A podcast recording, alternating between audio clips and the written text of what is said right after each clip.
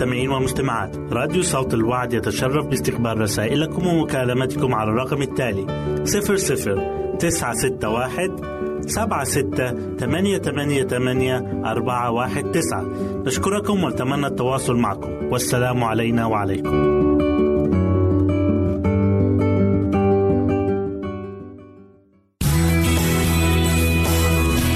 يمكنك استماع وتحميل برامجنا من موقعنا على الإنترنت. www.awr.org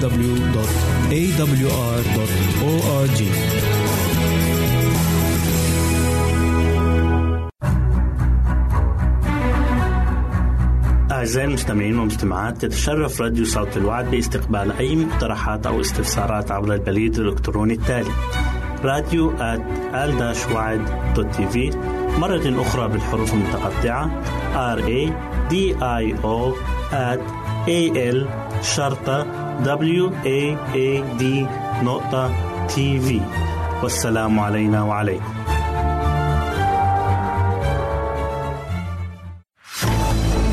أعزائي المستمعين والمستمعات راديو صوت الوعد لا يكتفي بخدمتكم عبر الموجات الصوتية فقط بل وإنه يطرح لكم موقعا إلكترونيا يمكنكم من خلاله مشاهدة أجمل البرامج الدينية الثقافية الاجتماعية وغيرها من المواضيع الشيقة. يمكنكم زيارة الموقع من خلال العنوان التالي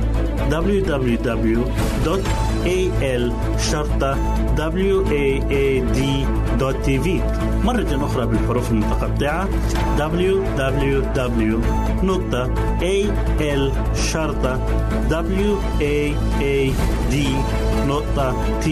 والسلام علينا وعليكم.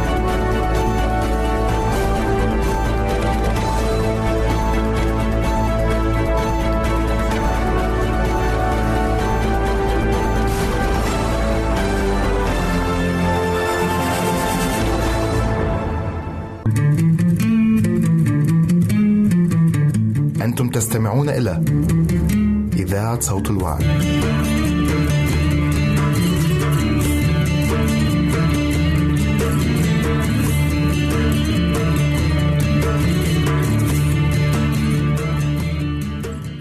أهلا وسهلا بكم مستمعين الكرام. أسعد الله أيامكم بالخير والبركة. يسعدني أن أقدم لكم برنامج السراج المنير والذي نتكلم فيه عن الصلاة المثالية. يمكن تعريف الصلاة بأنها لقاء مع الله. فيها يقدم المصلي لله الشكر والحمد ويسأله غفران خطاياه ويرفع أمامه طلباته وتضرعاته. وتندرج الصلاة في سياق عبادة الله الواحد. تدخل الصلاة في صلب حياة المؤمن إذ تعتبر الغذاء الروحي الذي ينمي الإيمان ويقويه ويثبته. ومن دون الصلاة يضعف المؤمن ويفتر إيمانه ويصبح فريسة سهلة للشيطان عدو البشر. إنه امتياز عظيم أن نكون في محضر الله القدوس بواسطة الصلاة حيث نكلمه ونشعر بروحه القدوس يقودنا ويرشدنا ويصغي إلى صلواتنا إصغاء الأب الحنون لأولاده. فالصلاة هي حصنك ضد الخطايا وتعينك على التجارب وتطرد اليأس والاكتئاب من حياتك وتبعد الشيطان عنك وتملأك بالفضائل. الصلاة ليست كلام تردده، لكن روحا تمتلئ به. فهي عبارة عن فرح يغمر المؤمن لأن الصلاة هي الصلة بين المؤمن وبين الله. الصلاة يقودها الروح القدس ويحركها العقل ويخضع لها القلب والجسد. وهي التي جعلت الأشرار قديسين وبابها لا يغلق أبدا.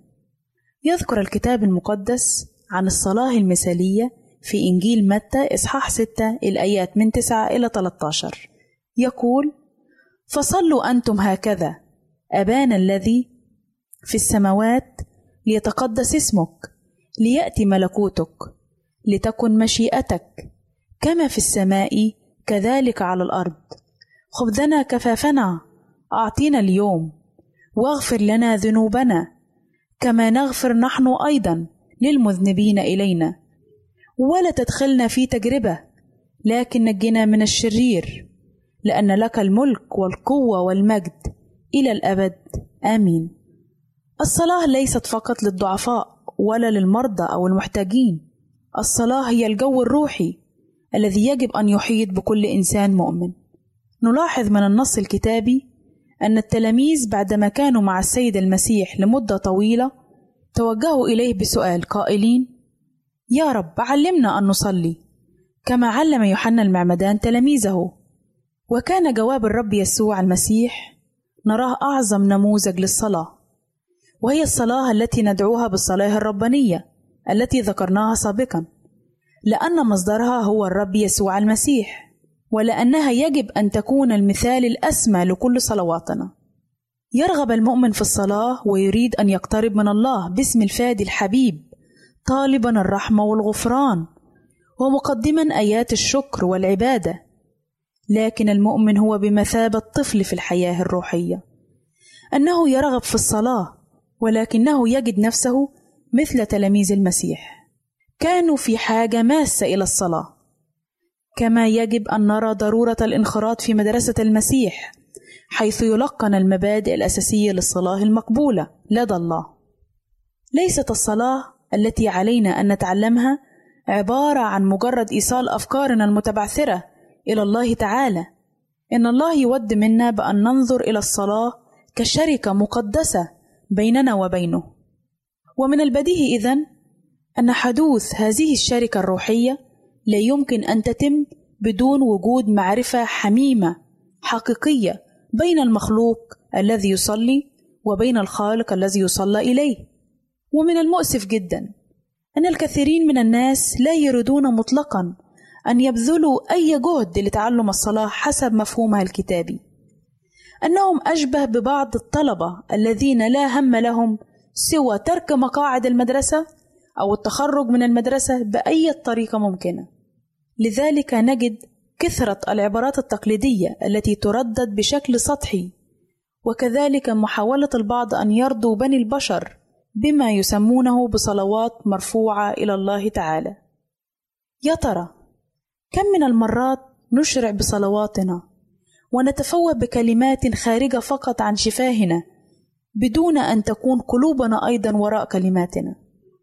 كم من المرات نصلي إلى الله بدون أن نذكر أننا مخلوقات بشرية صغيرة وأنه هو الخالق الازلي القادر على كل شيء. إننا لا نشرع في الكلام بدون تفكير أو تحضير عندما نظهر أمام رجال هذا العالم المشهورين. وهذا أمر حسن. ولكننا كثيرا نظهر في صلاتنا إلى الخالق وسيد العالمين. وهذا دليل على ضرورة تعلم الصلاة والاقتداء بتلاميذ السيد المسيح له المجد. كثيرا ما نصلي صلوات نعبر فيها عن أفكارنا ورغباتنا ومشيئتنا الخاصة، ولا ندري هل توافق مشيئة الله أم لا، فإننا يجب أن نخاطب الله بكلمات تنبع من القلب. نجد أن الصلاة الربانية اشتملت على سبع طلبات.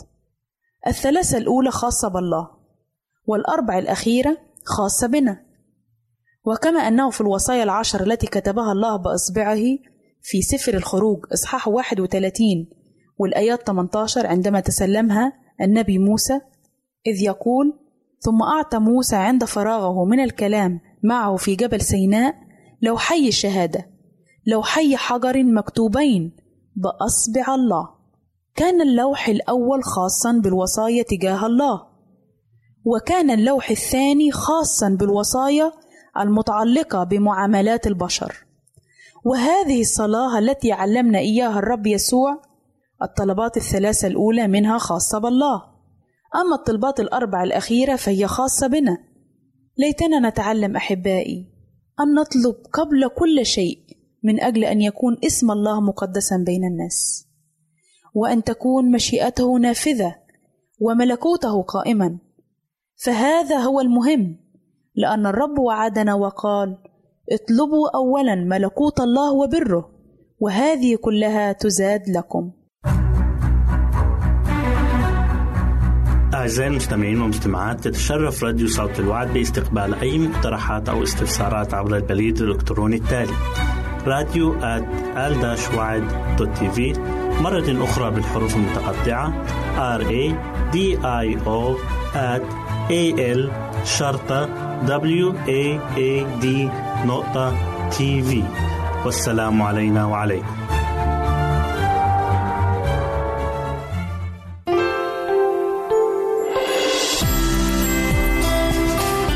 هنا إذاعة صوت الوعد. لكي يكون الوعد من نصيبك. استماع وتحميل برامجنا من موقعنا على الإنترنت www.awr.org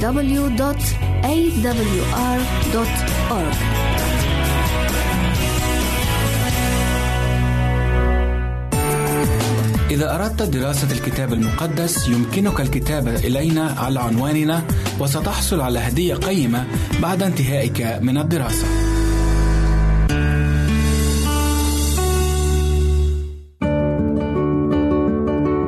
أعزائي المستمعين والمستمعات راديو صوت الوعد يتشرف باستقبال رسائلكم ومكالمتكم على الرقم التالي 00 961 سبعة ستة ثمانية ثمانية ثمانية أربعة واحد تسعة. نشكركم ونتمنى التواصل معكم. والسلام علينا وعليكم.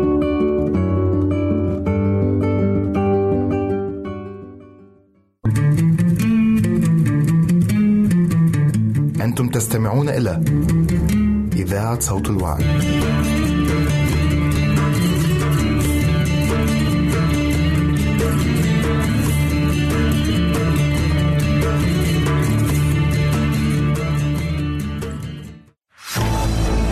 أعزائي المستمعين والمستمعات راديو صوت الوعد لا يكتفي بخدمتكم عبر الموجات الصوتية فقط بل وإنه يطرح لكم موقعا إلكترونيا يمكنكم من خلاله مشاهدة أجمل البرامج الدينية الثقافية الاجتماعية وغيرها من المواضيع الشيقة. يمكنكم زيارة الموقع من خلال العنوان التالي www.al-waad.tv مرة أخرى بالحروف المتقطعة www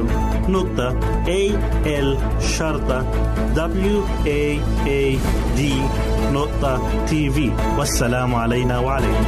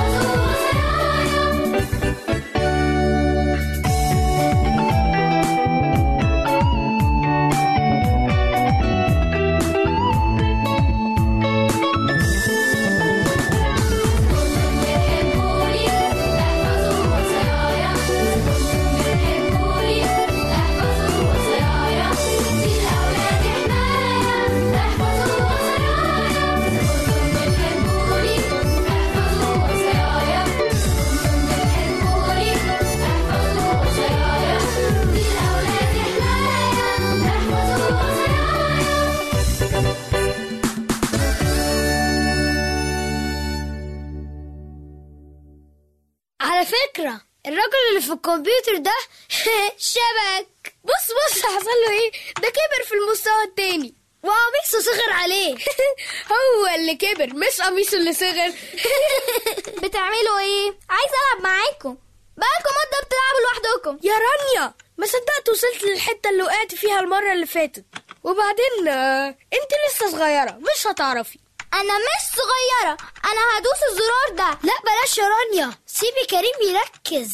ده أنا بساعده. خلاص بلاش الزرار ده. أنا هدوس على الطويل. يا رانيا بلاش تلعبي في الزراير كده هتغلب. يبقى ادوس على الكبير ده. لا لا كده يا رانيا.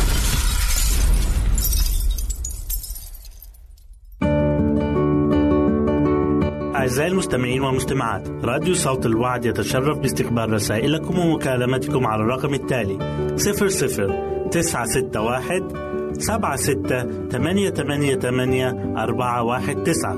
نشكركم ونتمنى التواصل معكم. والسلام علينا وعليكم.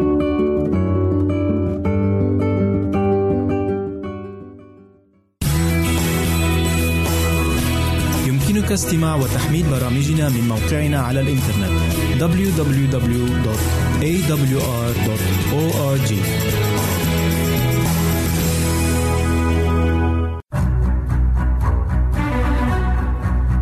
أعزائي المستمعين والمستمعات تتشرف راديو صوت الوعد باستقبال أي مقترحات أو استفسارات عبر البريد الإلكتروني التالي راديو تي في مرة أخرى بالحروف المتقطعة R A D I O A L شرطة W A A D نقطة تي في والسلام علينا وعليكم.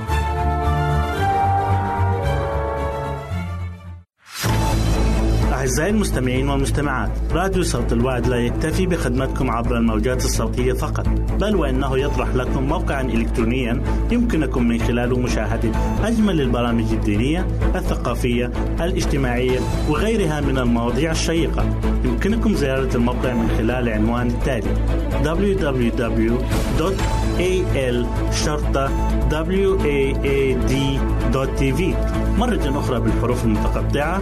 www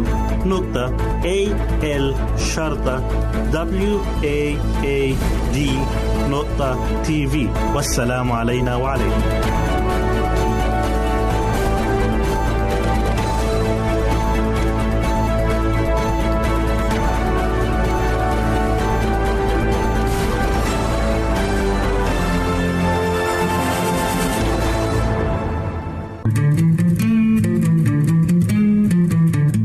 أنتم تستمعون إلى إذاعة صوت الوعد.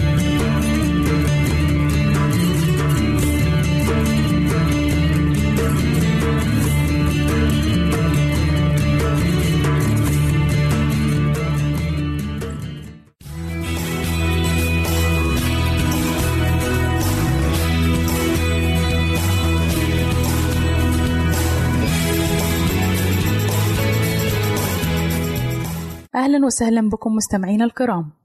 أسعد الله أيامكم بالخير والبركة.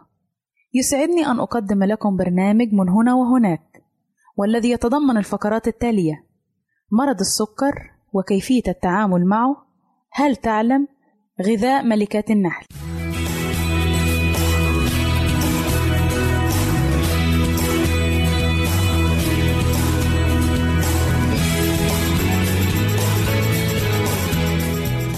أولى فقراتنا هي عن مرض السكر وكيفية التعامل معه. تشير المراكز الصحية العالمية بأن هناك أكثر من 245 مليون شخص حول العالم مصابين بمرض السكر. فما هو مرض السكر ولماذا نصاب به؟ قبل أن نعرف الرد على هذا السؤال، علينا أن نفهم أهمية الجلوكوز أو السكر بالنسبة لخلايا الجسم. الجلوكوز هو الوقود لكل خلية في الجسم. فكل واحدة من خلايا الجسم تحتاج إلى جلوكوز وأكسجين لتتمكن من القيام بعملها بطريقة سليمة. يحصل الجسم على الجلوكوز نتيجة عمل الكبد ومعاملته للمواد الغذائية التي نتناولها، ثم يقوم الكبد بإطلاق الجلوكوز في مجرى الدم ليتم توزيعه إلى جميع خلايا الجسم، إلا أن الجلوكوز لا يمكنه عبور غشاء أو جدار الخلية ودخولها إلا من خلال وجود هرمون الأنسولين. وهذا الهرمون يتم إنتاجه من قبل البنكرياس وهو الذي يقوم بتحويل السكر والنشويات إلى طاقة. فإذا كانت كمية الأنسولين غير كافية في الجسم أو لا يتم استخدامه من قبل الجسم بصورة صحيحة يبقى الجلوكوز في مجرى الدم ولن يتمكن من دخول الخلايا. وهكذا تستمر الخلايا بمطالبة الجسم بالمزيد من الوقود. ويستمر الكبد بإنتاج المزيد من الجلوكوز وإرساله في مجرى الدم بالرغم من عدم استهلاكه في الخلايا نظرا لخلل في نسبة هرمون الأنسولين. ونتيجة لذلك يرتفع مستوى الجلوكوز في الدم. أما كيفية التعامل مع مرض السكر فهي اتباع طريقة غذائية صحية. الإكثار من تناول الحبوب الكاملة غير المقشورة والإكثار من الخضروات لاحتوائها على الألياف وتناول البقول والفواكه باعتدال وعدم نسيان المكسرات وأخذ حصة كافية منها. وفي نفس الوقت على مريض السكر الإقلال من تناول الدهون خاصة الحيوانية لأنها تحتوي على نسبة عالية من الكوليسترول الرديء وتفادي استهلاك السكريات والنشويات المكررة.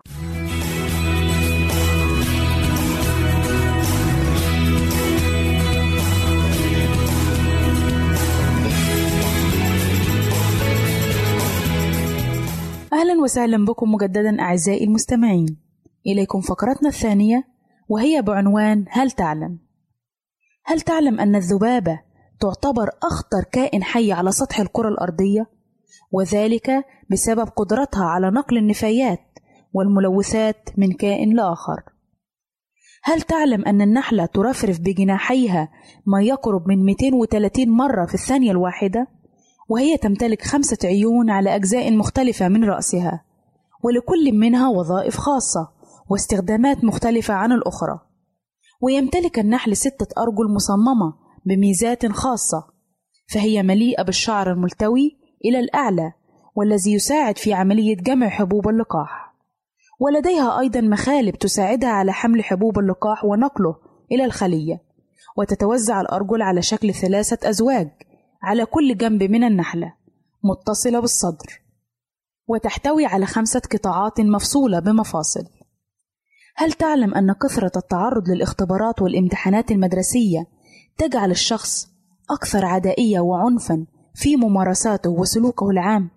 إذ وبمعدل الأرقام فإن قضاء أربع ساعات يوميا في أداء الاختبارات لمدة أسبوع واحد فقط كافية لرفع ضغط الدم وانفلات الأعصاب وفقدان التحكم في الذات. هل تعلم أن العطسة تكون قوية جدا ولا يمكن أن يعطس الإنسان وعينيه مفتوحة؟ لأن ذلك إذا حدث سوف يؤدي إلى انفجار العين، ومن الممكن كذلك إذا كتم الإنسان العطس يؤدي إلى انفجار أحد الأوعية الدموية بالدماغ أو الرقبة.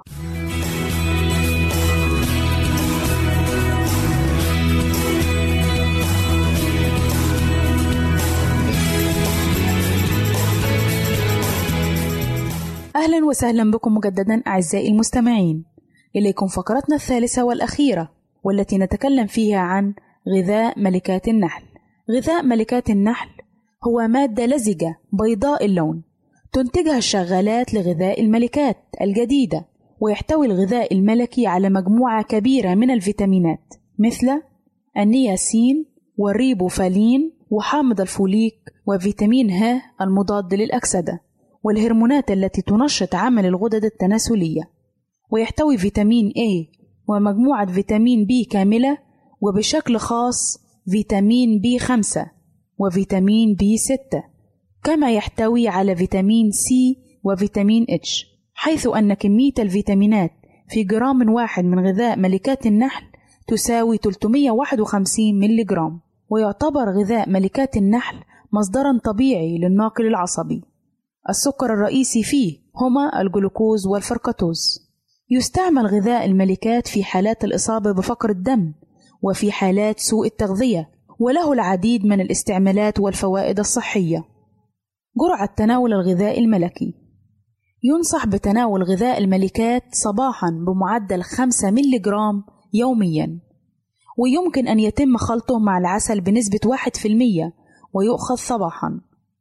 ويتم تناول غذاء الملكات الطازج بوضعه تحت اللسان وتركه حتى يذوب ويمكن تناوله مجففا على هيئة كبسولات ويجب عدم الإسراف في تناول غذاء الملكات بسبب احتوائه على كمية كبيرة من الفيتامينات التي يمكن أن تسبب التسمم لو زادت نسبتها بدرجة كبيرة في الجسم. حفظ الغذاء الملكي يجب حفظ الغذاء الملكي مجمدا في درجة حرارة صفر وذلك للحفاظ على خصائصه الغذائية وإذا تم حفظه في درجة حرارة أعلى فإنه يتعرض للذوبان والتبلور وقد يتغير لونه إلى اللون الأصفر المائل إلى البني وتصبح رائحته قوية بسبب تحلل البروتين وتزداد سرعة عملية التحلل بوجود الرطوبة العالية التي قد تؤدي إلى تعفن الغذاء الملكي. إلى هنا نأتي أعزائي المستمعين إلى نهاية برنامجنا من هنا وهناك، وإلى لقاء آخر على أمل أن نلتقي بكم. تقبلوا مني ومن أسرة البرنامج. أرق وأطيب تحية، وسلام الله معكم.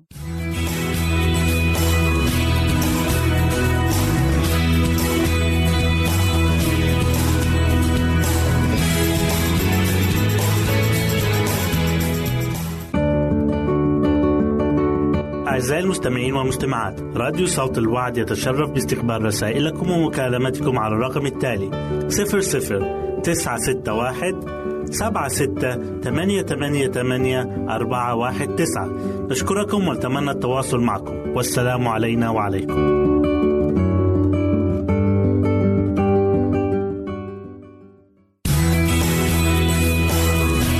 يمكنك استماع وتحميل برامجنا من موقعنا على الإنترنت. www.awr.org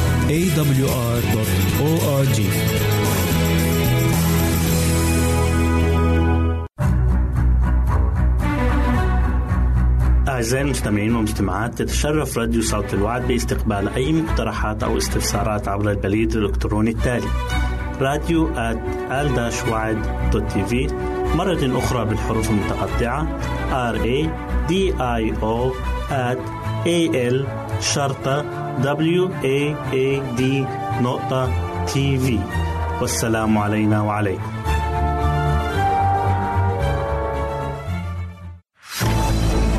أعزائي المستمعين والمستمعات راديو صوت الوعد لا يكتفي بخدمتكم عبر الموجات الصوتية فقط بل وإنه يطرح لكم موقعا إلكترونيا يمكنكم من خلاله مشاهدة أجمل البرامج الدينية الثقافية الاجتماعية وغيرها من المواضيع الشيقة. يمكنكم زيارة الموقع من خلال العنوان التالي www.al waad.tv مرة أخرى بالحروف المتقطعة. Www.al-waad.tv والسلام علينا وعليكم.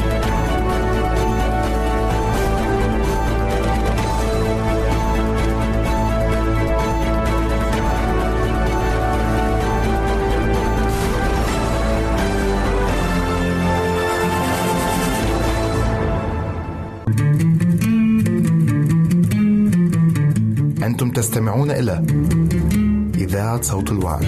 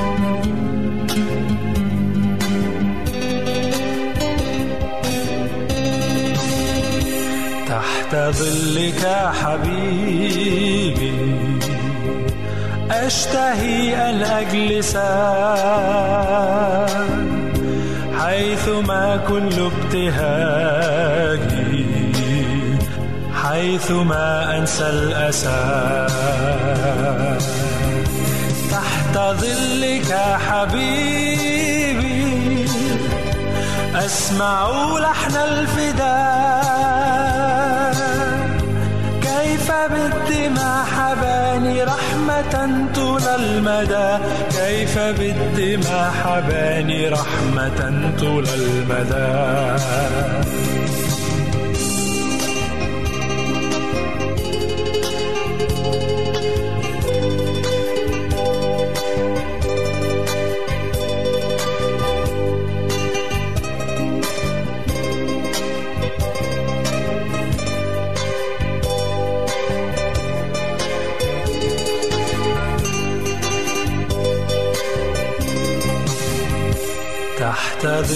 ظلك حبيبي أجد الكتاب لي.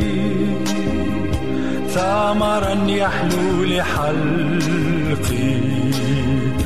ربي ما أحلاك لي. إنني لك حبيبي يا حبيبي أنت لي.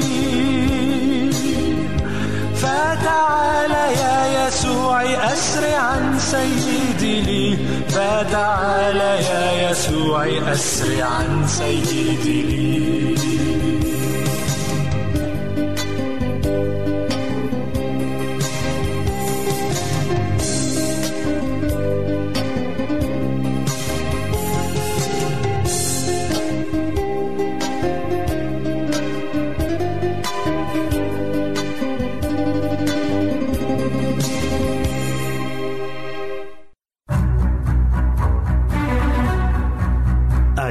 أعزائي المستمعين والمستمعات تتشرف راديو صوت الوعد باستقبال أي مقترحات أو استفسارات عبر البريد الإلكتروني التالي راديو TV مرة أخرى بالحروف المتقطعة R A D I O A L شرطة W A A D نقطة TV والسلام علينا وعليكم.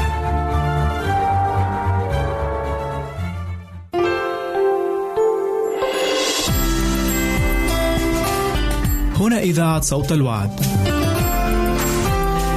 لكي يكون الوعد من نصيبك.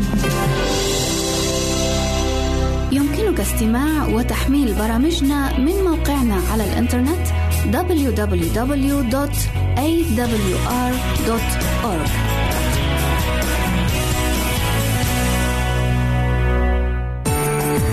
إذا أردت دراسة الكتاب المقدس يمكنك الكتابة إلينا على عنواننا وستحصل على هدية قيمة بعد انتهائك من الدراسة.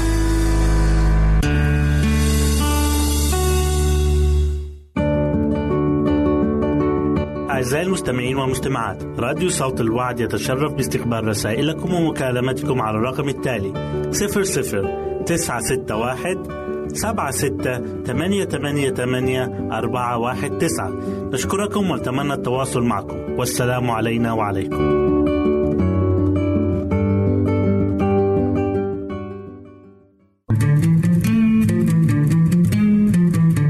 أنتم تستمعون إلى إذاعة صوت الوعد.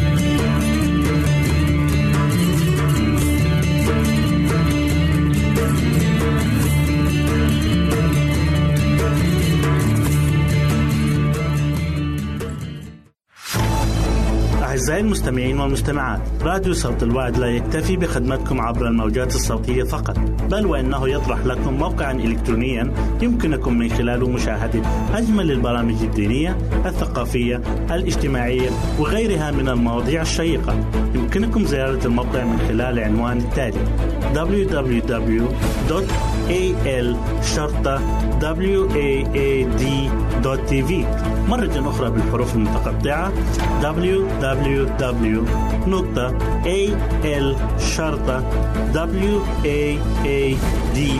www.al-waad.tv والسلام علينا وعليكم.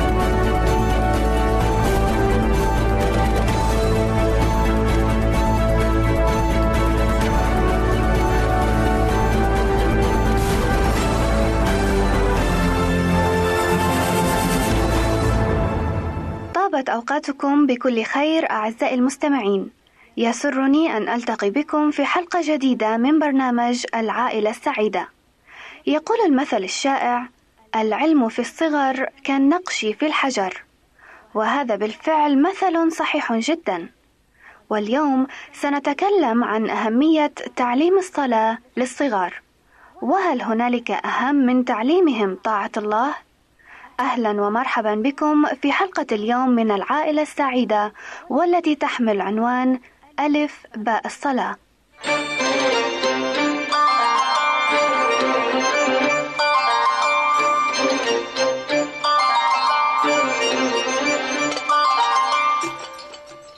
وثب عماد بحماس في صف الروضة وقال لمعلمته: لقد ذهبت إلى الكنيسة وتعلمت كل شيء عن الله.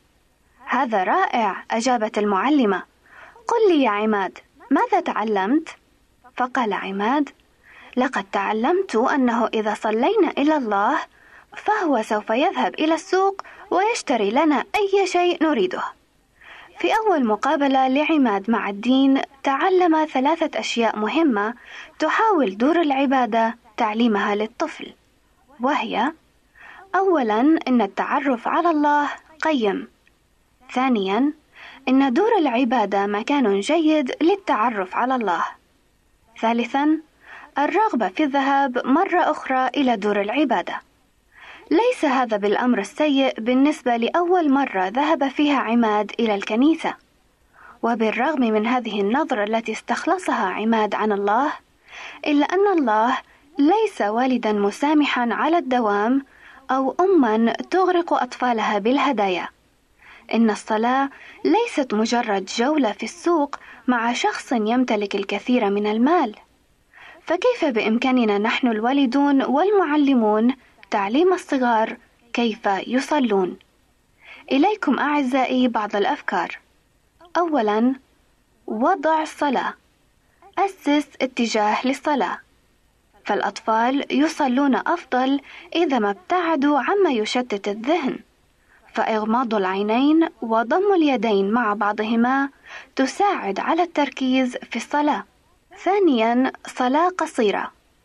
أبقي الصلوات قصيرة، فجملة واحدة أو اثنتان كافية لطفل صغير. أو بإمكانك أن تصلي جملة أو اثنتين ثم دع الطفل يكمل جملة أخرى. أو عند الصلاة قبل الطعام دع كل واحد من أفراد العائلة يذكر جملة واحدة. ثالثا الصلاة والصداقة عند الأطفال. إن مفهوم الأطفال عن طبيعة وصفات الله يعتمد بصورة كبيرة على نظرتهم للأشخاص المهمين في حياتهم خاصة الوالدين ثم المعلمين الذين يعلمونهم عن الله. فإذا كان أولادك يرون هؤلاء الأشخاص استبداديين وغير لطفاء فقد يتصورون الله بنفس الطبيعة. إن الأطفال الذين يعتقدون أن الله لا يحبهم كثيرا لن يهتموا بالصلاة. رابعا عمل ما هو الأفضل. علموا أولادكم أن الله يعمل ما هو الأفضل لهم. وهذا الإدراك يجعلهم يتكيفون مع الوضع عندما يجيبهم الله عن صلواتهم بالرفض. خامسا الصداقة مع الله. علموا أولادكم أن الله يحب الصغار ويريد من الصغار أن يتكلموا معه كصديق. وكلما تعرف الأطفال أكثر على الله كلما شعروا براحة أكبر عندما يصلون.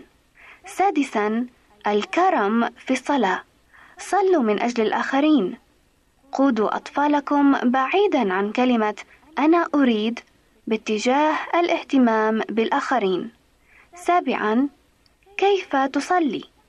استعمل كلمات أطفالك. عندما كنت طفلة كنت أعتقد أن الله يتكلم بلغة عربية فصيحة. فالفصحى هي لغة الكتاب المقدس واللغة التي يصلى بها في الكنائس والجوامع. كنت أحب المسيح ولكن استخدام الكلمات العربية الفصيحة في الصلاة كان أمرا صعبا للغاية. لهذا لم أكن أصلي كثيرا سيشعر أبناؤك براحة أكبر إذا صلوا إلى الله باللغة التي يستعملونها يوميا في التعامل مع أصدقائهم. ركع الصبي الصغير بجانب سريره ليصلي. بينما كانت والدته تقف بجانب الباب فابتدأ صلاته قائلا صديقي يسوع ألف باء تاء ثاء جيم حاء خاء دال ذال. فقطعته والدته قائلة لماذا تردد الحروف الأبجدية؟ فقال لها الصغير أنا لا أعرف كيف أصلي مثل الكبار. فقلت من الأفضل أن أقول كل الحروف. ثم يختار المسيح منها ما يشاء ليركب الكلمات المطلوبة. حاول عزيزي أن تنظم أوقات معينة للصلاة. فالأطفال يحبون الروتين هنالك العديد من الوالدين الذين يصلون مع أبنائهم حول مائدة الطعام وقبل الذهاب إلى النوم. اختر الوقت المناسب لك وللأولاد وتمسك به.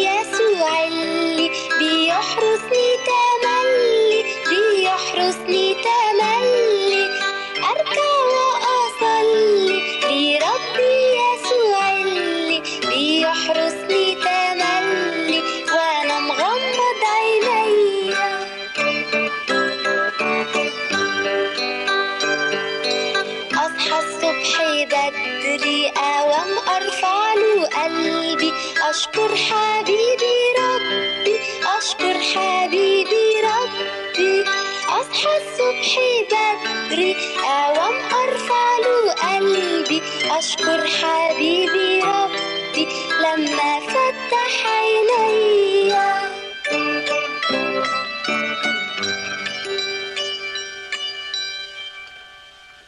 لقد وعد الله أن كلمته سوف تحمل دائما نتائج وهذا الوعد نجده في سفر أشعياء النبي الإصحاح الخامس والخمسين والآية الحادي عشر حيث تقول كلمات هذه الآية هكذا تكون كلمتي التي تخرج من فمي. لا ترجع إلي فارغة بل تعمل ما سررت به وتنجح فيما أرسلتها له. أنا أعلم ومتأكدة من أن البذور التي تزرع في عقل الطفل سوف تنمو وتزهر، وأصلي من أجل أن تنمو وتزهر تلك البذور التي زرعت في عقل عماد وفي عقول أطفالكم، حتى تساعدهم ليتمتعوا بالكلام مع الله كصديق. قبل أن أختم حلقة اليوم من برنامج العائلة السعيدة، أترككم مع قول الحكيم سليمان. ربي الولد في طريقه فمتى شاخ أيضا لا يحيد عنه أعطاكم الرب القدير الصحة والعافية ورعاكم جميعا هنا سليم تحييكم وإلى اللقاء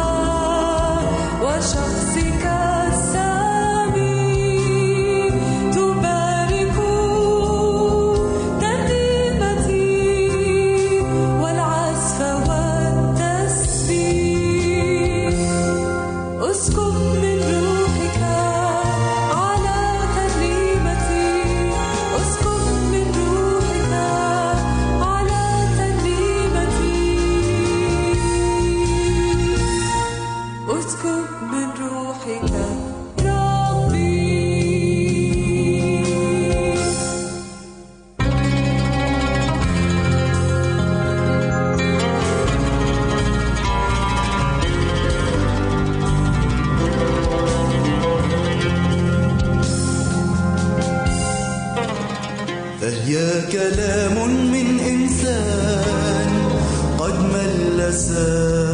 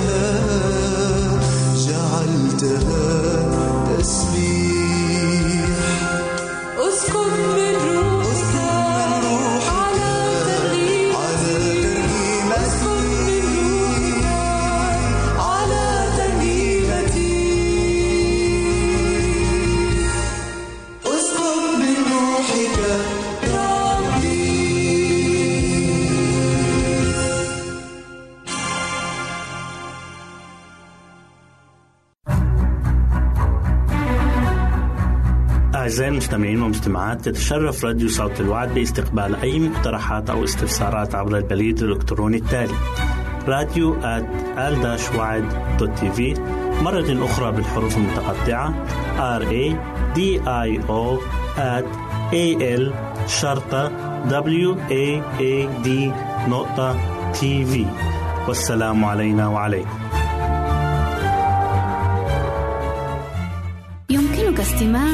وتحميل برامجنا من موقعنا على الإنترنت www.awr.org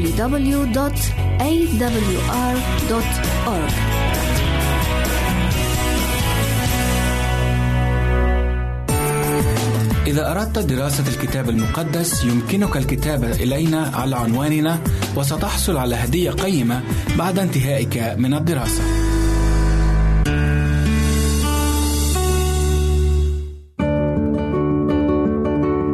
أعزائي المستمعين والمستمعات راديو صوت الوعد يتشرف باستقبال رسائلكم ومكالمتكم على الرقم التالي 00 961 سبعة ستة ثمانية ثمانية ثمانية أربعة واحد تسعة. نشكركم ونتمنى التواصل معكم. والسلام علينا وعليكم.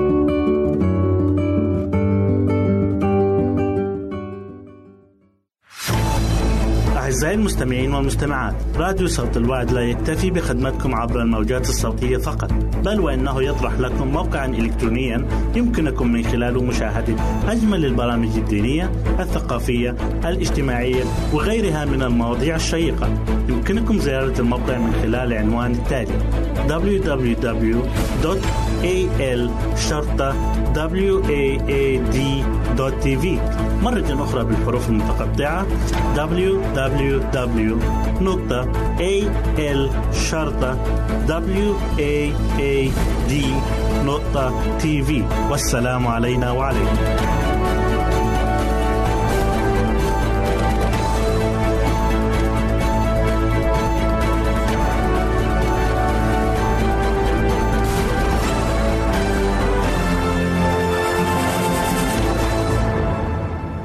أعزائي الشباب مستمعي إذاعة صوت الوعد يتجدد لقائي معكم لنواصل بحثنا في كلمة الله.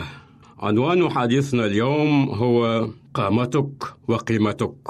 الآية وردت في صموئيل الأولى 16 وعدد 17 الإنسان ينظر إلى العينين وأما الرب فينظر إلى القلب. في المجتمعات المعاصرة يولي الناس اهتماما كبيرا يلامس الهوس لمظهرهم الخارجي ولياقتهم البدنية فكم من أناس يصرفون الوقت والمال في النوادي الرياضية وكم منهم يجري عمليات تجميل خاصة النساء والفتيات.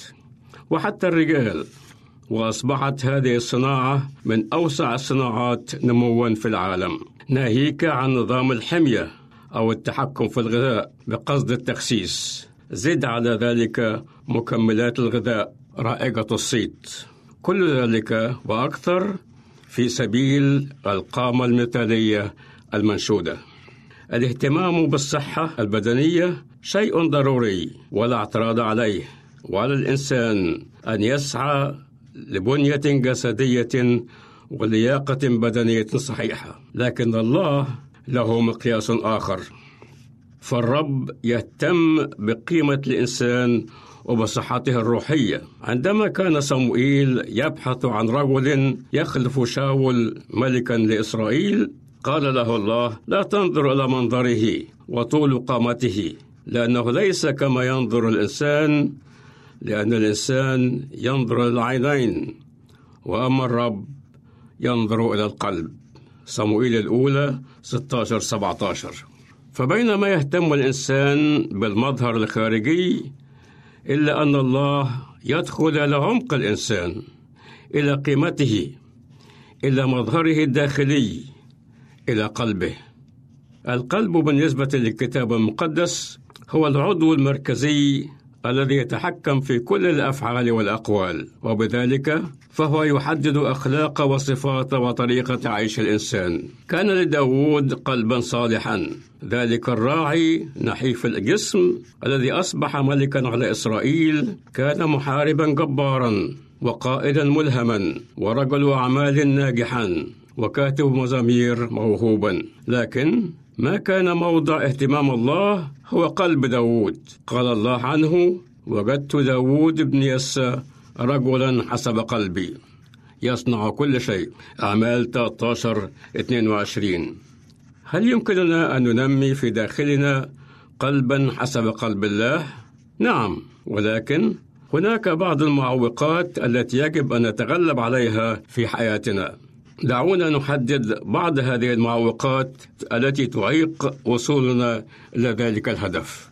وضع الله القلب في جسم البشري ليوفر الحماية من العناصر الخارجية التي تضر الإنسان وتدمره. ولكن ذلك ليس هو الحال مع القلب الروحي. فالقلب الروحي معرض لكافة الأمراض الضارة التي تهدد استقامته ونزهته لهذا قال كاتب الأمثال فوق كل تحفظ احفظ قلبك لأن منه مخارج الحياة. أمثال 4 23 لا يجب أن نأخذ سلامة وصحة القلب على أنه شيء مسلم به بل يجب حمايته بشكل دائم والدرء عنه من العوامل الهدامة. فما هي هذه العوامل الهدامة؟ التي قد تصيب القلب الروحي. اولا النجاح.